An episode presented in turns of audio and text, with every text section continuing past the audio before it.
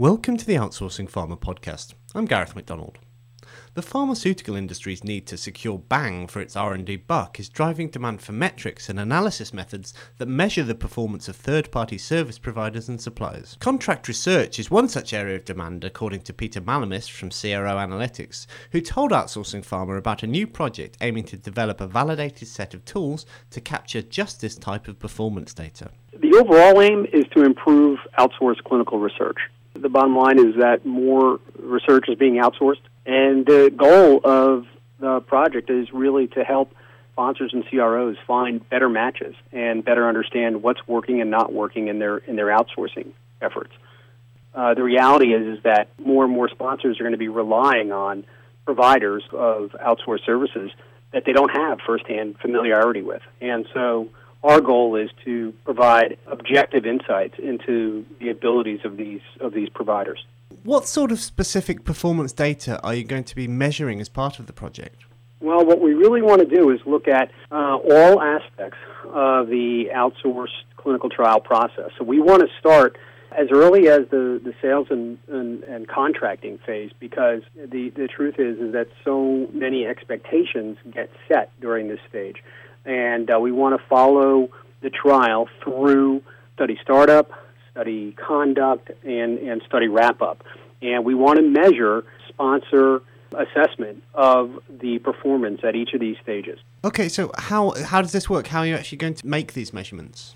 Well, we're doing something that's really never been done before, which is we're, uh, uh, in, in conjunction with Dr. Michael Howley of Drexel University, we're developing a validated data collection instrument. It will be statistically validated over the course of a, a validation stage that we're, we're currently in.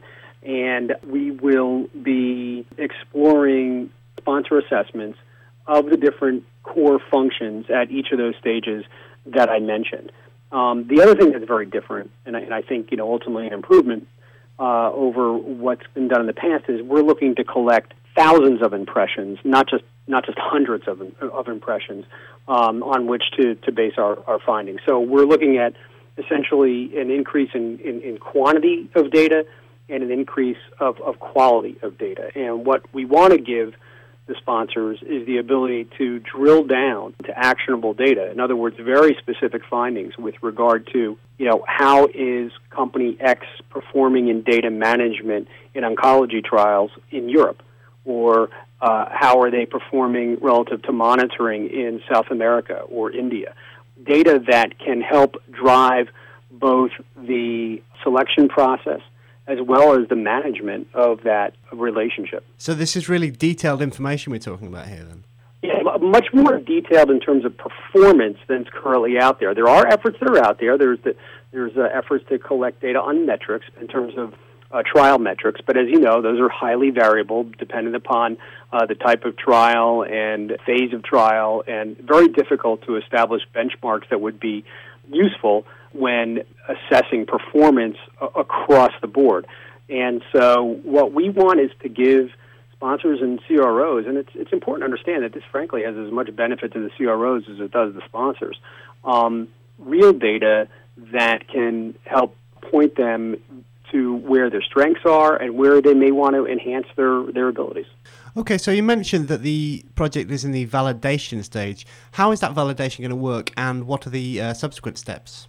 It's going to be an iterative process where we're going to collect data on each of these instruments that we're developing, and there's there's five instruments in total, um, and then perform the statistical analyses to help us understand which questions are actually giving us uh, valid feedback in which questions are unnecessary and which questions are outliers.